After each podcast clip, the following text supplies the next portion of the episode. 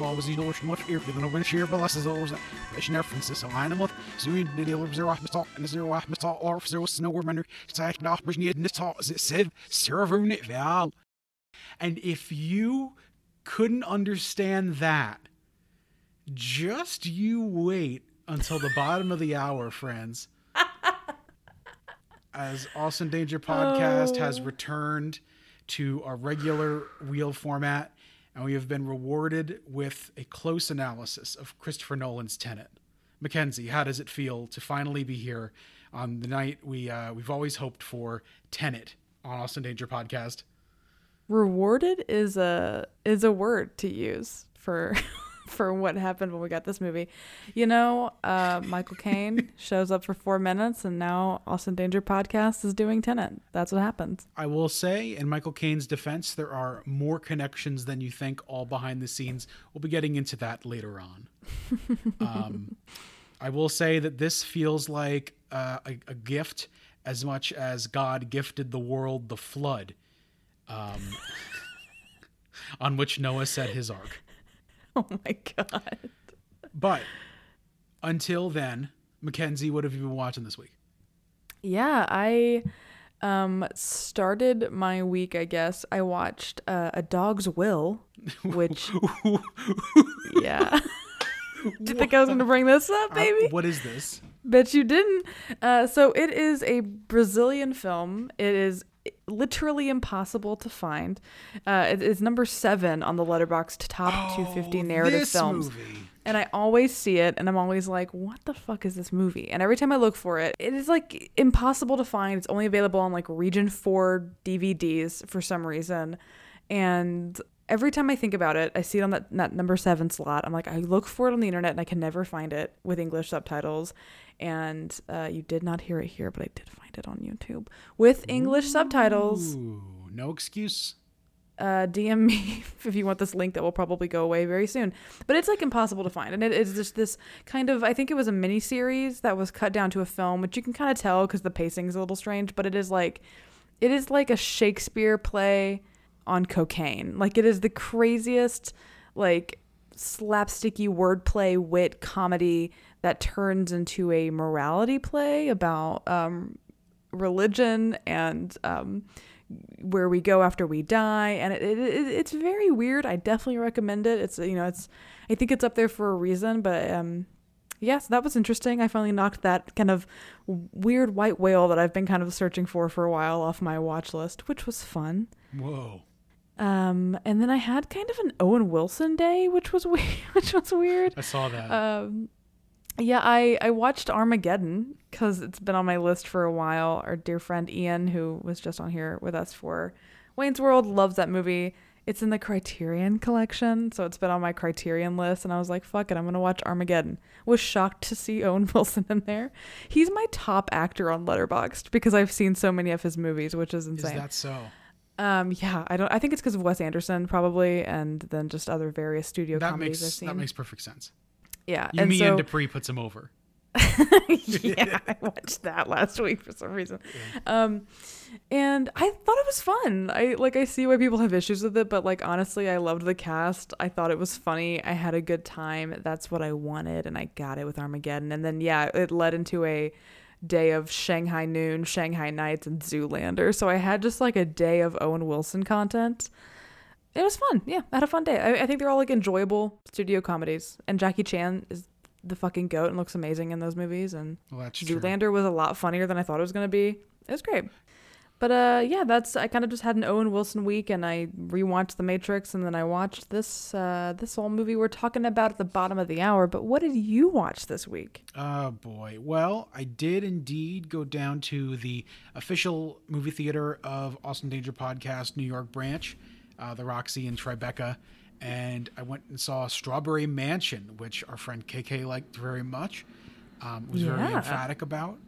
Uh, you know, I liked it very much. the The mysteries you can solve the mysteries in the movie, and then you know once you've solved them, the movie's still pretty good. There's it's uh, deceptive, I think, um, in terms of like the mystery. But besides that, it's pretty good. Um, then it was time for David Lynch's Wild at Heart on 35 millimeter, which was absolutely unbelievably incredible, gobsmacked, absolutely insane movie from beginning to end. I couldn't believe. Like, wow. That movie is very much your shit. Absolutely. I was Oh not shocked when I saw a high review roll through. Nick for you. Cage, Elvis pastiche, Willem Yes. Dafoe's horrible villain, the brutalistic use of booming music and stuff. A lot of like proto elements that you would see come back in Lost Highway and in the video years in Inland Empire and the web shorts into the return. Um, Crazy stuff. Crazy stuff. I loved it. Laura Dern, um, probably going to end up being one of my favorite actresses of all time by year end. You know, in a way that like I've always really loved her work, but like Citizen Ruth and then this role, it's just beyond the beyond. And this is only the beginning. You know what I mean? I think that movie Small uh, Smooth Talk is still on the Criterion Channel. I want to watch that. I want to watch that too. If only She's so good. I love that she like does like David Lynch shit and then also like Jurassic Park and then also like more David Lynch shit and then does like Big Little Lies and Mar- like she just has like the widest range of like career. It's so cool to me. She's like uh, Meryl Streep's cool younger sister who like smokes a joint with you at Thanksgiving or what. I love that. Perhaps. Perhaps. What a good vibe. Um, but yeah, it was great. Then the next day, I went to Doctor Strange and the Multiverse of Madness, um, which we've had a few people request me talk about on the show. So I will speak generally. Then we're gonna say goodbye. We're gonna go to Spoiler Town, which will be at the very end of the show, like after the music. You're gonna have plenty of opportunities to not hear spoilers. I had the movie spoiled for me the day it was released on Google because Google recommends comic blogs to me and their oh headlines gosh. ruin the whole thing. So, in the interest of keeping everybody as spoiler free as they want, I will be talking about a lot of stuff that goes on and we'll put that after the show. Yes. Now, let's talk about it. Tell me, I am not an MCU person. Spoil me all day. I don't give a single shit. Kevin Feige gets in the industry. He works on That's how you say his name? Sure. Right now, yes. That's what I understand it as. Oh, I thought it was Feig. It could be Feig. Hey, Kevin. fool. Kevin, from one Kevin to another, come on, Austin Danger Pod, and rectify this issue, bud. Let us know. Um, He begins his career working as an assistant on Spider Man, and he follows Sam Raimi very closely. Now, Hmm. the student has become the master, and Sam Raimi has come to Marvel. His return to Disney after the embarrassingly bad Oz the Great and Powerful, which was so heinous. I don't think it was his fault, but heinous. I've not seen that. I'm going to say it one more time. James Franco as the Wizard of Oz, heinous. heinous. But um he's given a lot of latitude here given that this movie got moved around a bunch due to COVID. You had WandaVision and Spider-Man which cover a lot of similar ground. Again, no spoilers here, but you know, if you're still listening to this, you've seen you know, you've seen those. Um And the thing is, is that the timing of Spider-Man specifically, because Doctor Strange is such a, a fuck up in Spider-Man. and this and the Loki show, to which it's kind of connected, not really, if you know, you know, um, has kind of left it kind of fragmented. And so you have a movie that is fragmented. There are Sam Raimi stuff all over the place. Ty, who has a voicemail later, uh, said on We Should Watch a Movie that that the Sam Raimi stuff was not as much as he thought, but he's everywhere in this film.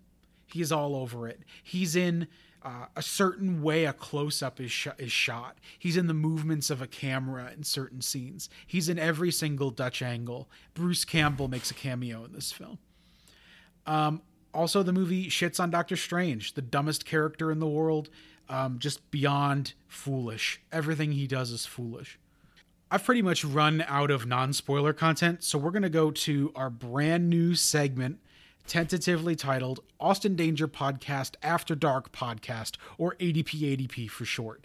And uh, it'll be after the end credits, so you may have to hit the 30 second thing on Spotify or Pocket Casts or whatever it is you do. And uh, goodbye, and we'll be right back, and then we'll continue on with the show.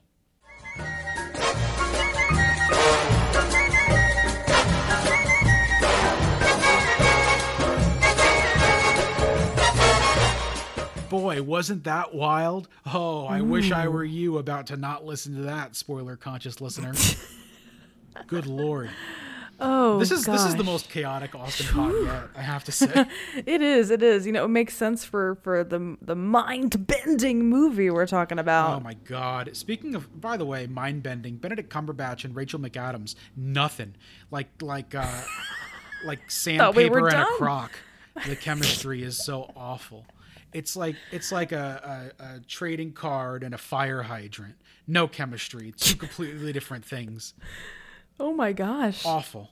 I'll tell. Speaking yeah. of no chemistry despite giving it all. Hmm. No, uh, we have to do Austin News. Oh, I was like, what movie are you talking about? Surely not us. Are you kidding me? but before we get to Tenet,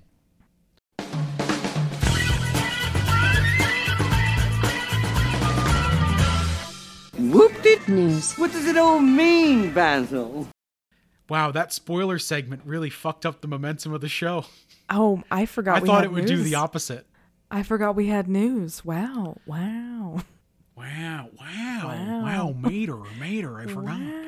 Um,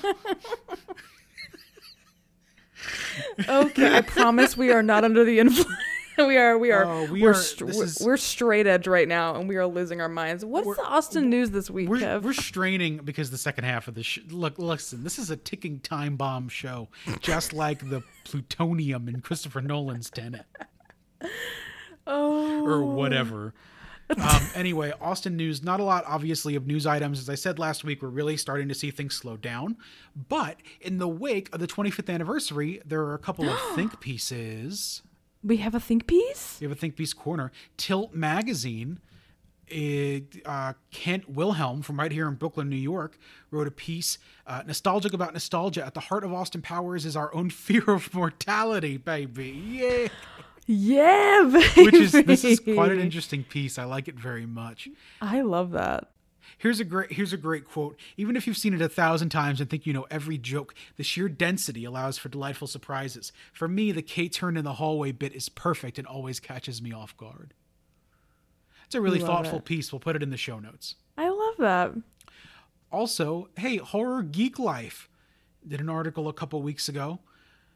Austin Powers International Man of Mystery is still groovy, baby. Yeah. Yeah. Yes, it is. Here's a great quote. It would be easy to poke fun at this film's dated humor, especially in the context of today's world, but that would be missing the point entirely. This is still a funny film and lends itself to smart moments of self awareness, irony, and parody.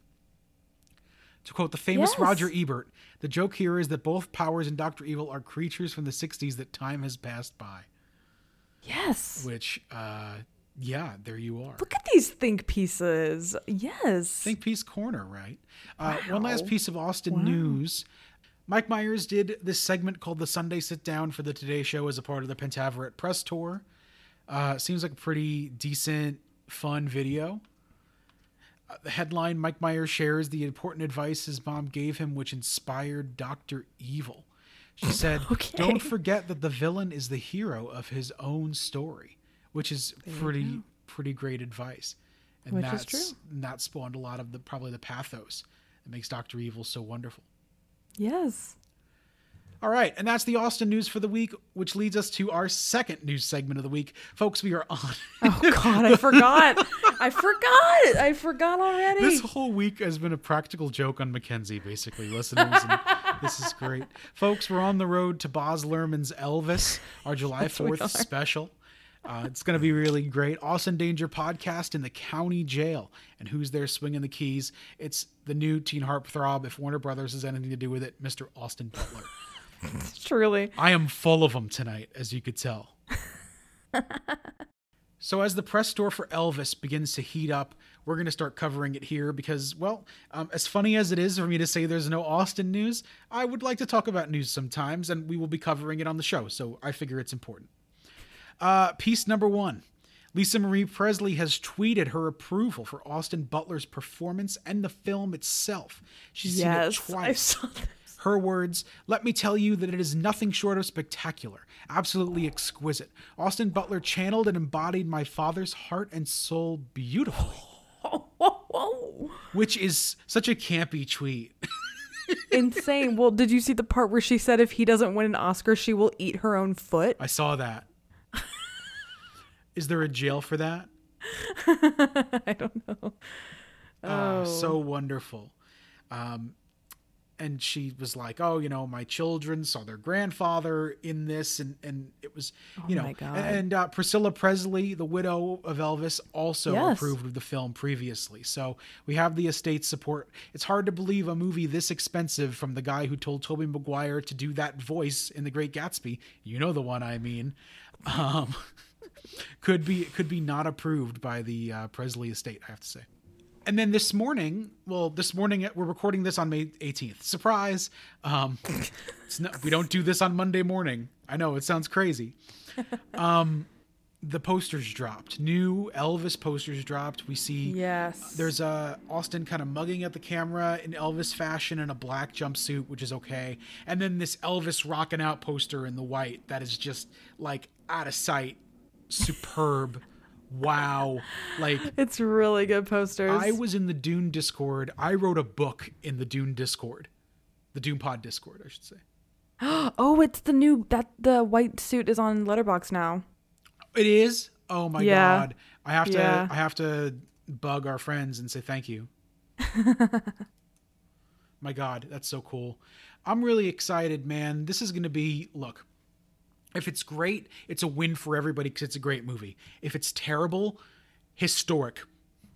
Yes. Like I'm ready. I'm fucking ready. wow, it was so funny to laugh at Morbius. Uh, no, you won't know laughing at Morbius. You won't even know. Like, it's gonna make cats look like Morbius. I think it's gonna be good. I want to see this shit in Dolby, and I'm gonna have my bones rocking out of my body. I am so pumped. I'm already basically booked my seat. I just like the AMC app is gonna ping me the second they go on sale, Hell yeah. and then I'm gonna get my ticket Friday afternoon.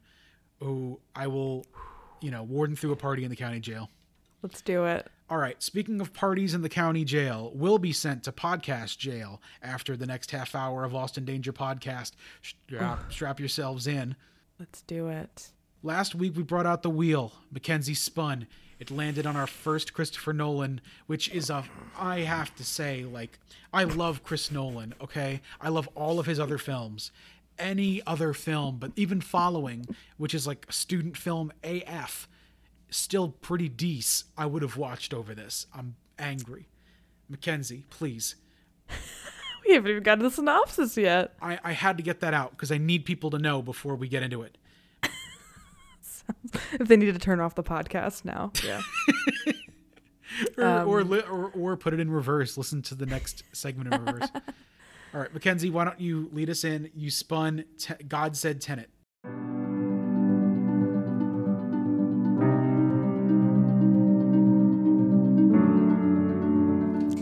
This synopsis was written with the help of Wikipedia for reasons that will, will become clear during our discussion of the film.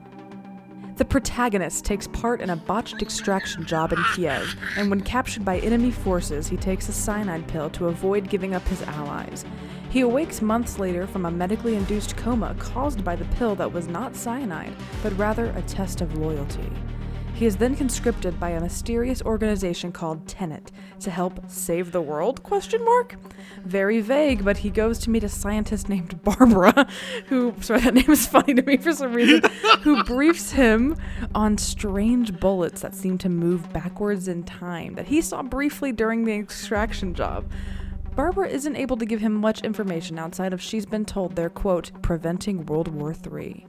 The protagonist meets his handler Neil, and they- as they trace the source of these inverted bullets to Mumbai and eventually to a Russian oligarch named Andrei Sator, the protagonist grows closer to Sator's estranged and abused wife Kat in order to get closer to him.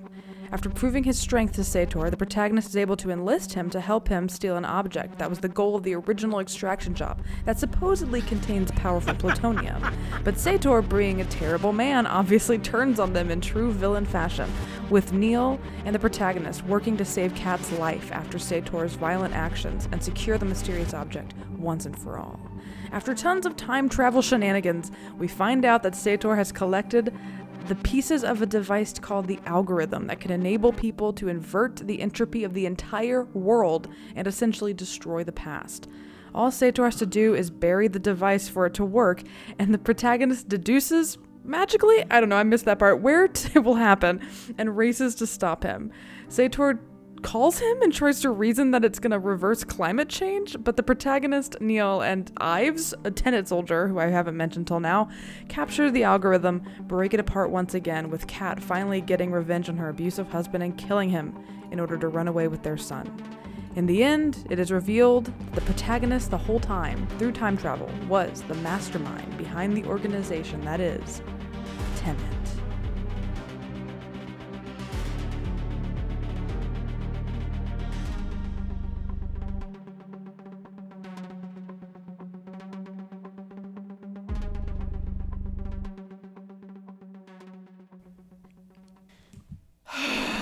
Yeah, I mean, that's it. I think that's so that's the longest one I've ever done, but I didn't know what all to include or what all did not include and yeah, so that's Tenet. I think. I missed half of that when I was watching it, so Wikipedia helped out a lot. I I mean, and here's the thing, right? So let's give everybody. I couldn't help but express before we started that I love Chris Nolan's films. Okay. You recently saw the Dark Knight trilogy for the first time, is that correct?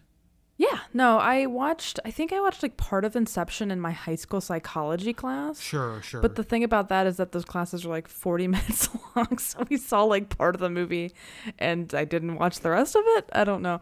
So I have not really seen Inception, not really. And then recently I yeah, watched the Dark Knight trilogy. I thought it was fine. You know, I'm sure it would have been different if I was seeing it like when it came out. Um, even the one that everyone obviously hails as like the big one is really made good by a single performance that is amazing and we should all be in awe of, but like it's one performance in a whole movie. They're fine. They're fine movies. They didn't blow me away. The politics in them actually aged quite rancidly. Um, but they're they're fine. I, I, he, his movies have never interested me. I've never sought them out. I don't have much interest in a in a Christopher Nolan movie. As to quote myself last week, I don't want to watch this movie. so uh, that was where I was at when I was putting on Tenet this morning. oh my god. Yeah, I get it. And I understand. And now I I, I mean this is definitely him at all of his worst impulses. You can't hear a goddamn thing. It's incomprehensible. Any sense of characters is gone. This is the big one. This is my big, probably my big point for the episode, if I may. Yeah, please take it away. Usually in Nolan's films, you have characters that are pretty strong that you can grab onto and relate to as you go through the journey through the unknown, right? Mm-hmm. Like we love Joey Pants, right? Yes. And in Memento, Joey Pants and Guy Pearce, their relationship and their friendship and whatever it may appear to be or not, no spoilers, hmm. carries us through the film, right? In Inception, Leo DiCaprio, you know, what's his character's name? No one knows, you know, Chris Nolan movie, whatever. Leo's quest carries us through as we try to solve the mysteries there, and so on and so on, right? His, his characters are usually way stronger than this, and here mm. they have all been kind of sanded off into what they need to be to get the information to you. But to what end? What story is he trying to tell? What is this movie about? Is it just a simple spy story? What is this? Like, unlike the other ones, there's no incentive for me because there's no characters to cling on to, and because, uh, frankly, from the outside, the puzzle box does not look that interesting. There is no impetus to dig inside. And, you know, maybe if I was 15, I would have watched this movie five times because I had that time because I had no friends. But I don't have that anymore. I'm twice that age. And I, I don't know. Maybe that's a factor also. Yeah, I mean, I you know I agree with that completely. I the lack of characters that were, and so I texted you this.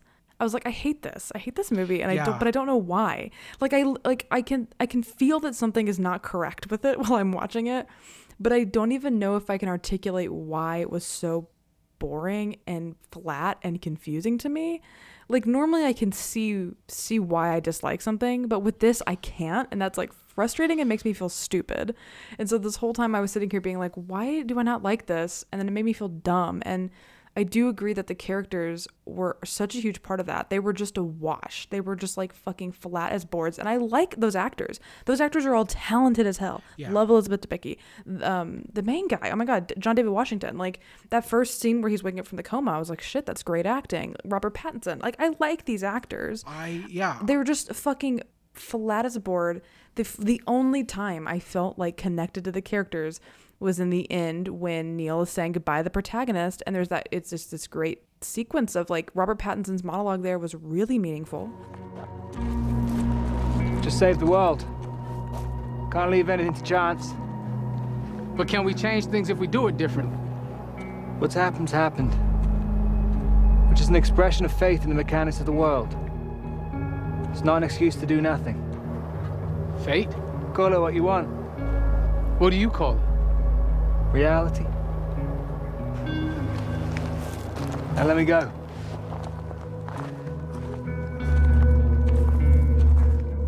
That was that for me was like okay, this clearly is Nolan's point he's trying to make. And it was this beautiful, meaningful moment of like the protagonist losing Neil before he even got to know him, and Neil ensuring him like you will know me and you'll love me and we're gonna be friends. That was amazing. That was the one scene in the movie where the characters felt like people and like characters. Yep. And then the rest of the fucking movie was stupid. And it, I'm like, how can you show me like an abused woman with a revenge narrative? Normally my shit I love, and I get nothing from that. Like I just, it would the characters were so flat. It was like, I do think that's what led to the boredom I felt, which was like the first domino that that clicked Yeah. down to like domino effect into all the things I didn't like about it. I do also want to underline under your point there, the performances are all phenomenal. It is Yeah, solely the material that is the issue. Everything else around the movie is pretty amazing. It looks great.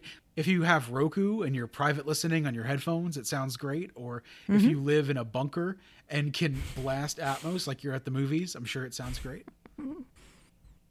Um, but again, it doesn't have. It's missing the heart. It's missing the glue.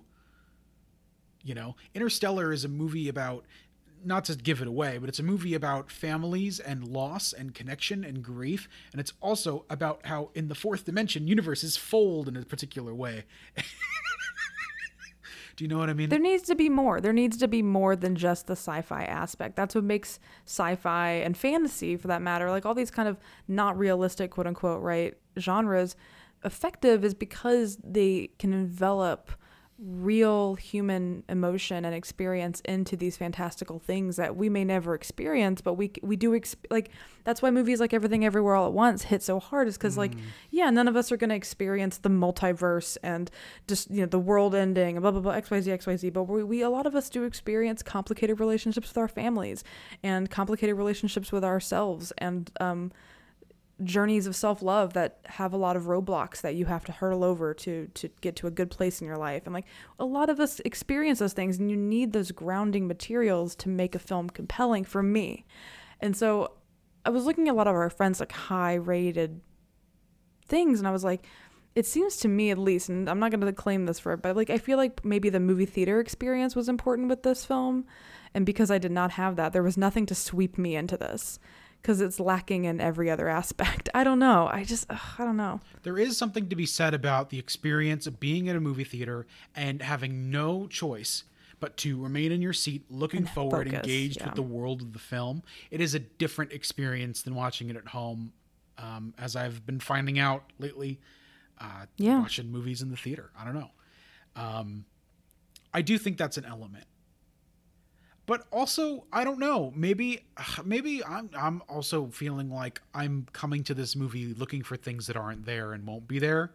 And in hmm. reality, it should be about cracking the code of the puzzle box and seeing inside is that stuff there. But again, like I don't feel I the don't impetus wanna- because there's no yeah. through line to keep me hooked on the regular movie. If I had more pleasure watching the movie beginning to end, maybe I would be interested in cracking the box. And i mean like i like I don't know, like yeah, I guess that when I left I left feeling really stupid and I hate I hate that. I hate feeling that way with a movie. And like I am not someone who dislikes this kind of like cerebral, thoughtful, intricate cinema. You know, I'm a big Lynch fan, right? Like when I first watched Mulholland Drive, as most people do, I had that experience of like what the fuck did I just watch? I don't know what it was, but I loved it. Right. Because I did feel like I could connect Naomi Watts' character and like her emotion and and the the the it it had the spectacle as well as the emotion as well as the relationships I was interested in and the puzzle was interesting. So of course I went and immediately was like, Mulholland Drive explained for like three hours on my YouTube because I was fascinated by it. This just made me want to never fucking look at it again. I literally like I it, it was the thing where like I couldn't even track how we were getting to point A to point B. Like I'd literally be like, how the fuck did he get to? Why is he in Mumbai? Why are, why is he there? Like like like the plot itself was confusing to me to even follow. When Neil showed up, I was like, who the fuck is this guy? I literally had Wikipedia pulled up to try to track what was going on because I literally couldn't grasp it and I I just felt so stupid watching this movie. It like pissed me off. Yeah. I mean, yeah, there you go. I don't know. I don't know what to say. Ugh, I know. I love it's- his other I, I actually man. genuinely want to know, genuinely, genuinely, our friends who love it. Like, I want to know why you love it because it, there is some there is a block in my brain, and I do not know what it Yeah. is about this movie. also what is the vibe to you i'm curious because that's that's another thing i had trouble because the because i couldn't get a grasp on the characters the actors all great doing their best to mesh together and there is some good chemistry there but it can't reach you know it's not exploited properly in the script so Yeah. it can't reach the height that it wants to clearly on the screen and very frustratingly uh, I don't know what the vibe of this movie is. I thought I knew what to expect out of Chris Nolan movies a little bit. Obviously, he, you know, does films that are unique. Even the Batman films are unique, taking place in the same place. Yeah, absolutely. But I, I didn't get a vibe on this at all. What is this movie supposed to be? Is it like strict espionage action thriller? Is there something more here that I'm not seeing? Like, I don't know what he was going for for the feel. Um, Dunkirk feels clinical, but I I made sense of it. I really like Dunkirk. I'm excited about getting that on the wheel. For record, yeah, I've never seen that. Um, I know.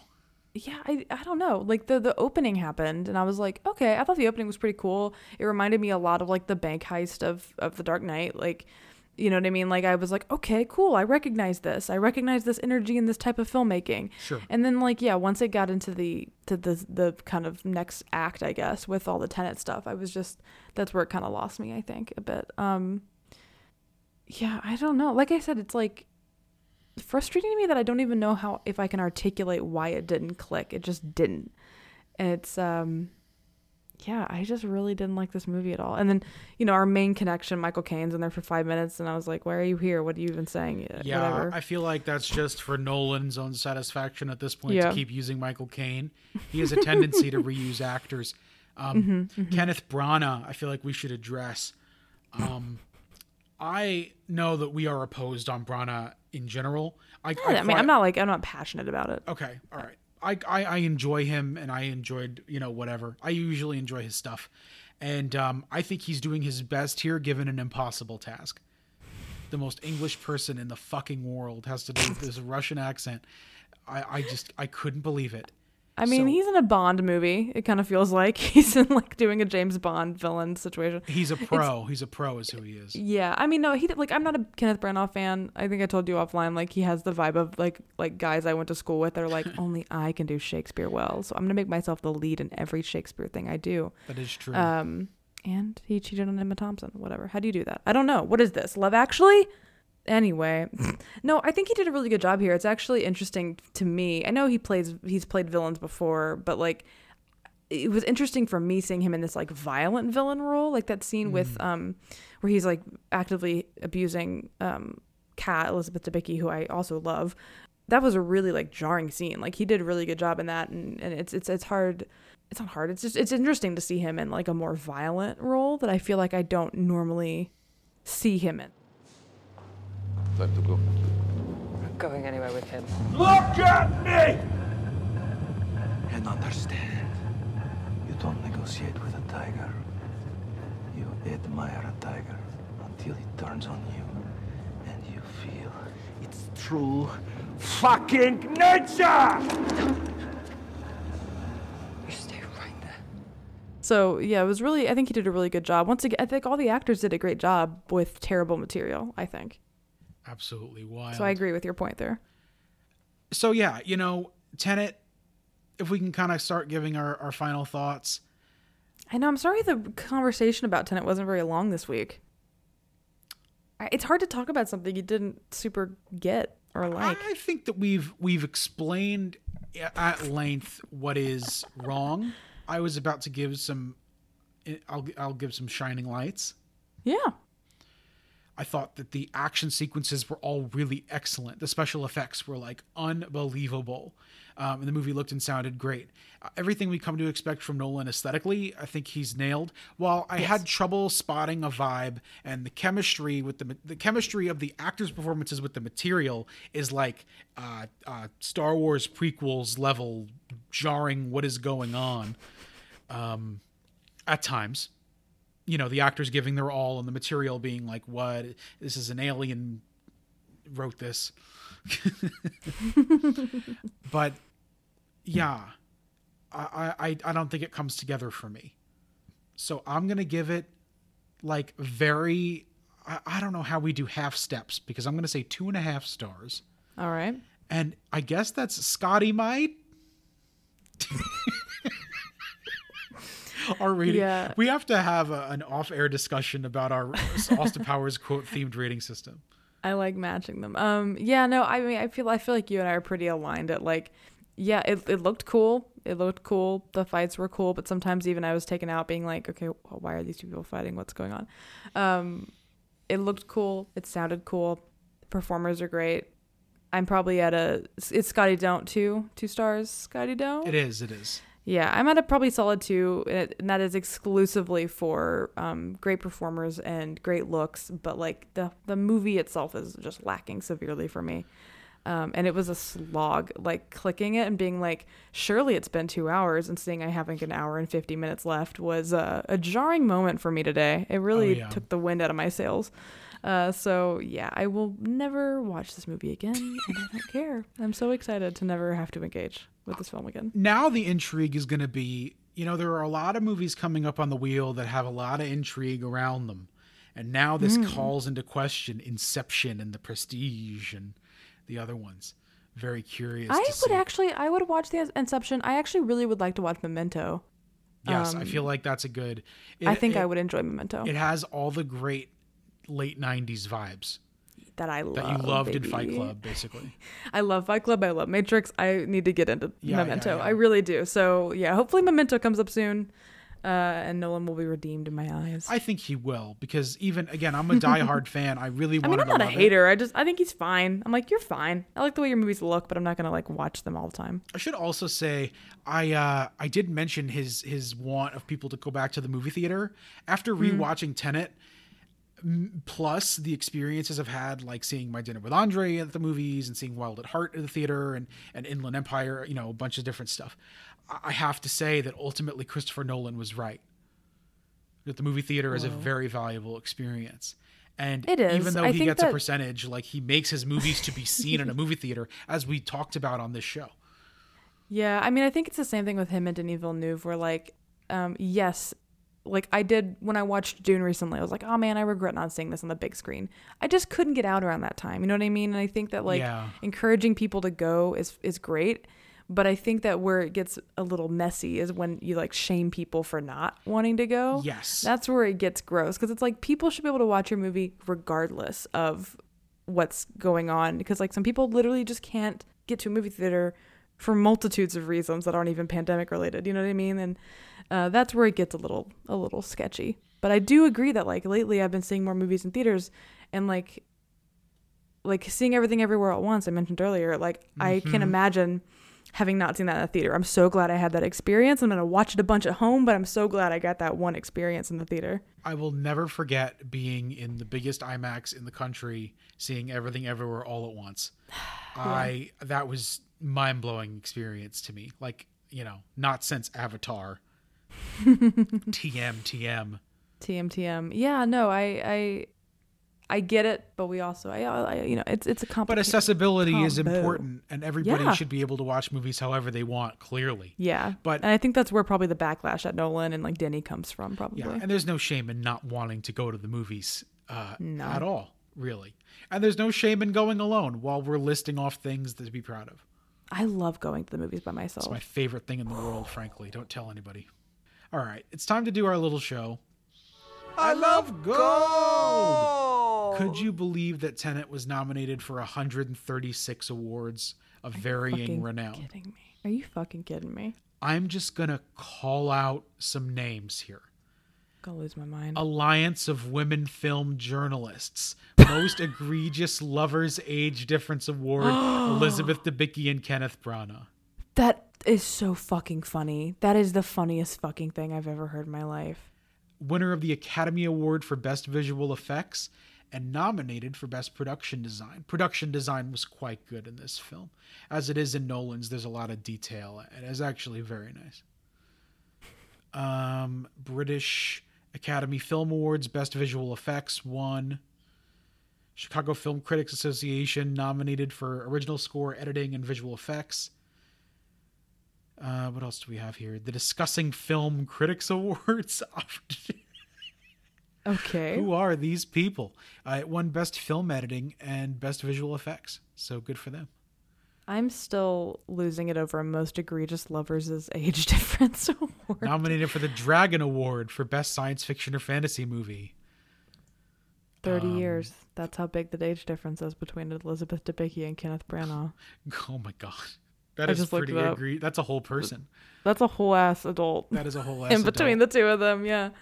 um, Golden Globe Award for Best Original Score nominated, didn't quite win. I'll tell you what it did win the Hollywood Music and Media Award for Best Original Score in a Sci Fi Fantasy Film. Are you convinced this movie has won enough awards yet? Yeah, it, it, it did. It, has did its fine. own Wikipedia page. I love gold. I did it twice. We've earned our keep. Um, the Alan Parsons Project. We're talking about the connections between the Austin Powers trilogy and this film. Michael Mm-hmm. Let's do it. Caine has been announced to appear in Now You See Me 3. I'm seeing on IMDb. Are you fucking kidding me? It That's very announced. funny. It has been announced. This That guy is, is still funny. he is still in movies, my friends. This guy, Look at him. Okay? He's in Kingsman the Secret Service. He's excellent. I actually saw that recently. He's Alfred in Nolan's Batman movies. All of these link. He's Garth in Secondhand Lions. Wow, my grandpa loves that movie. The Cider House Rules. That's a movie you've mentioned to me, and I do not know what it is. I also haven't seen it. And of course, Jaws the Revenge. He closes up the the gap in the Jaws yeah. journey. Uh, we love Michael Caine. We love Nigel Powers, and uh, hopefully he'll bring us some old stuff sometime. Yeah, maybe not this movie. Maybe not Tenet. In the sound department, Thomas O'Connell also worked on Mad Max Fury Road, George Miller's new film. The trailer will be out by the time you hear this, and I am jealous of you. let me say. Uh, in the miniatures special effects department, Larry Jolly, who also gives us the infamous Roland Emmerich Godzilla. Ooh. Hell yeah. Ooh. uh, Eric Glasser, second unit director or AD, is what it's listed on as IMDb. Uh, gives us Bird Box, which is a fad of a movie. I think Ty recently saw it, and so we're, got a lot of Ty on the show. We should have. Uh, we'll talk about it. should I have it on the watched that when it came out because my mom was like, "I want to watch this new Netflix movie," uh, and I, I remember hating it, but uh, who knows? Um, the transportation department, You know probably a driver. We do love Sandy. We, do love, Sandy, Bullock. Yeah. Jason Comtois. He is in the transportation department. He's like the production driver on a whole bunch of stuff. A Star What's his is last Born. C O M T O I S. What the fuck do you want me to Did do you say comtois? it's my comtois. okay. This Bruce, guy's gonna be a listener, and I'm gonna be the worst person alive. I'm so sorry. what do you. Okay. All right, let's take it again from the top. No. That's his name, Comtois. He gives you fucking Charlie's Angels full throttle, and you're laughing at his name. So you're oh, welcome. Oh, he's my king. I watched that today. Yep, I'll never watch it. Melinda Sue Gordon, camera department. Also Dunkirk. Oh, she's working. She's the still photographer behind the scenes of Killers of the Flower Moon, the new film by Martin Scorsese. Oh hell yeah. Oh, we may have to stop the wheel that week, my friends. oh boy, I'm so excited. Uh, what else? Ad Astra, very good, kind of like almost there sci-fi deal. John Papsidera, casting director. This guy's still working. He's working on Oppenheimer right now as we speak. He brings us Tim Burton's Wednesday, the Netflix uh, series. Oh wow. He gives us theoretically if we were to do television. Peacemaker, the Netflix Lost in Space, the legendary Yellowstone, Uncharted. We could do that as an episode oh Jesus. with Tom Holland. We love it. Ghostbusters Afterlife, already on the wheel. I love it. We love to see it. Shout out to Dave. Very interactive show this week. Sorry, but we have a lot of friends. uh, finally, in the sound department, Catherine. We're really popular. We're very have a lot of friends. Yeah. Finally, Catherine Harper in the sound department brings us Bill and Ted Face the Music, which is such a sweet Ooh. and wonderful film. Uh, really would love to do a Bill and Ted month if they all link, but I'll have to do the research on that. I'm sure they we do. may have to pull an audible. uh, I love that trilogy. I think all three are just phenomenal and uh, really excited about it. And that is the Alan Parsons Project. We love to see it. We have one you over there. Yeah, over there. There you are. There you That's better. Two weeks in a row, we have dear friend of the show, Ty, sending us a little VM. Thank you, So- Ty. We love to hear from you. Yes, and so Ty, what do you guys say about Tenet? Hello, ADP gang. Uh, this is Ty calling in because I feel like last week uh, my voicemail was set up to be some kind of quote unquote horny voicemail. Um, and I feel like people might have been upset that it wasn't. So I'm now going to start phoning in on the horniest moments of every movie that y'all do. Oh, I was warned of this. Do I? Um, I'm gonna call it the Randy Roundtable. The um, production in, value. in honor of Austin Powers. Um, but you know what? This is a Christopher Nolan film. He's the only director who has ever directed a Batman movie who hasn't made it horny. Even the uh, Burton Schumacher ones had Yes. a little bit of That's true. horniness. Oh, Um, a lot Schumacher's better. so horny. Probably the horniest thing in Tenet is the ship going in the black and white, black and uh, yellow ship going in reverse. I don't know, something like that. Maybe Robert Pattinson's outfits. Uh, who knows? Was it meant to He was in a Um, bikini. I don't know. But yeah, y'all have fun. I'm, I will not comment more on the controversial film of Tenet, um, other than it was just interesting. But uh, I'll, I'll leave it in the words of Austin Powers. Bye. Wait a tick. Basil, if I travel back to 1969 and I was frozen in 1967, presumably no. I could go visit my frozen love self. But if I'm still frozen in 1967, how could I have been unthawed in the 90s and traveled back to, oh no, I've gone cross-eyed? The production value on that voicemail. Honestly, I'm losing my um, mind. That this is this is I will say payback for something that I was gonna do. We should watch a movie is Ty's uh, movie podcast with our pals Danny Yes. and Ellen, and it's a really great show. You're gonna hear check McKenzie on out. it very soon, throughout the summer. Very exciting. Oh. And uh, I, I'm basically all over that show. I do the theme for Ellen's F1 corner, and I call in and, and I propose to the guys a segment where I would watch every episode of Young Rock. And I, it was called "If You Smell Like a Rock." And uh, I got about three minutes into Young Rock episode one, and I, I tapped out. Well, I hope we have a horny segment from Ty now. I want one Every every week. week. This is like, yo, Oh my God. Ty will. I don't think Ty listens to Dune Pod, but you should one week to listen to Kev's questions because that's gonna be you in six weeks. And if you also want to send us your favorite horny moments or just any thoughts about any of the movies we watch, Anything. you can, yeah, anything. We're around. Uh, letters, voicemails, whatever you want. Um, we are at austindangerpodcast at gmail.com. Oh, And now it's time for the wheel, right? that's right. It's time to get it out of storage.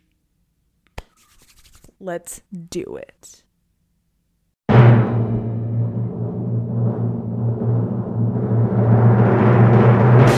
2017 was a really tremendous Oscar year, and you had a lot going on.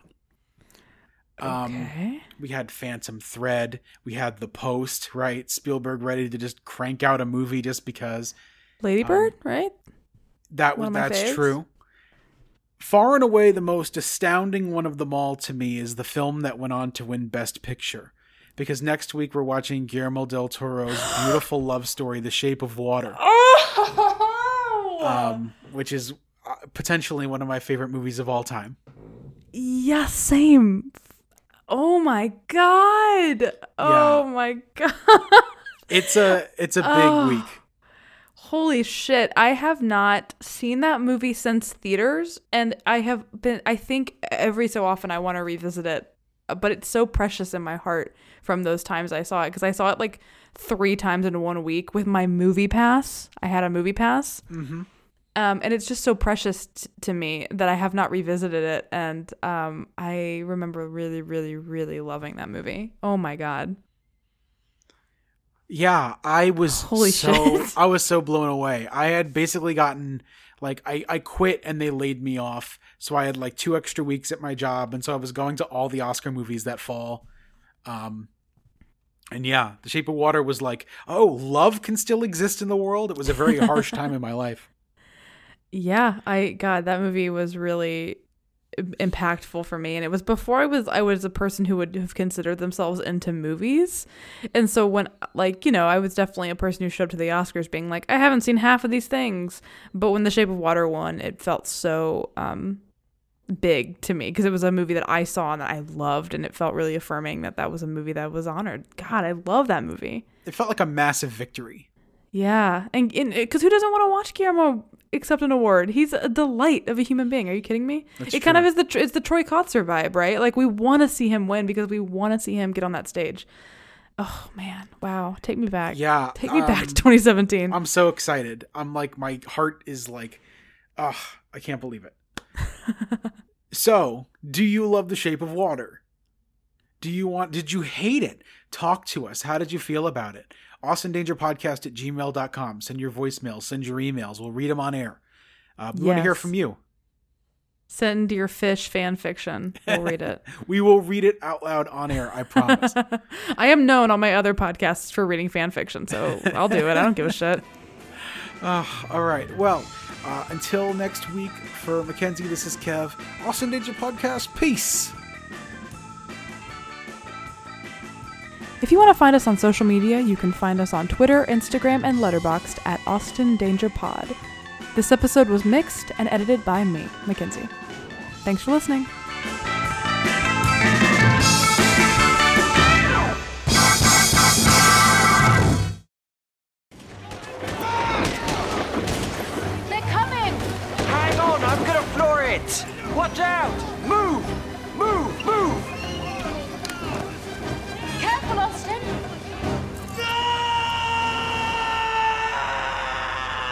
Spoiler alert. Watch out! Spoiler alert.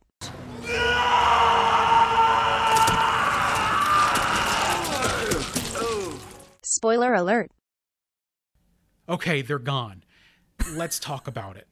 So you texted me. We were talking about like, oh, what are you doing over the weekend or whatever, and Yeah. uh, you were like, "There's something in the movie I have to ask you about," because you had heard, like I had heard saw it, yes. last Saturday morning. What?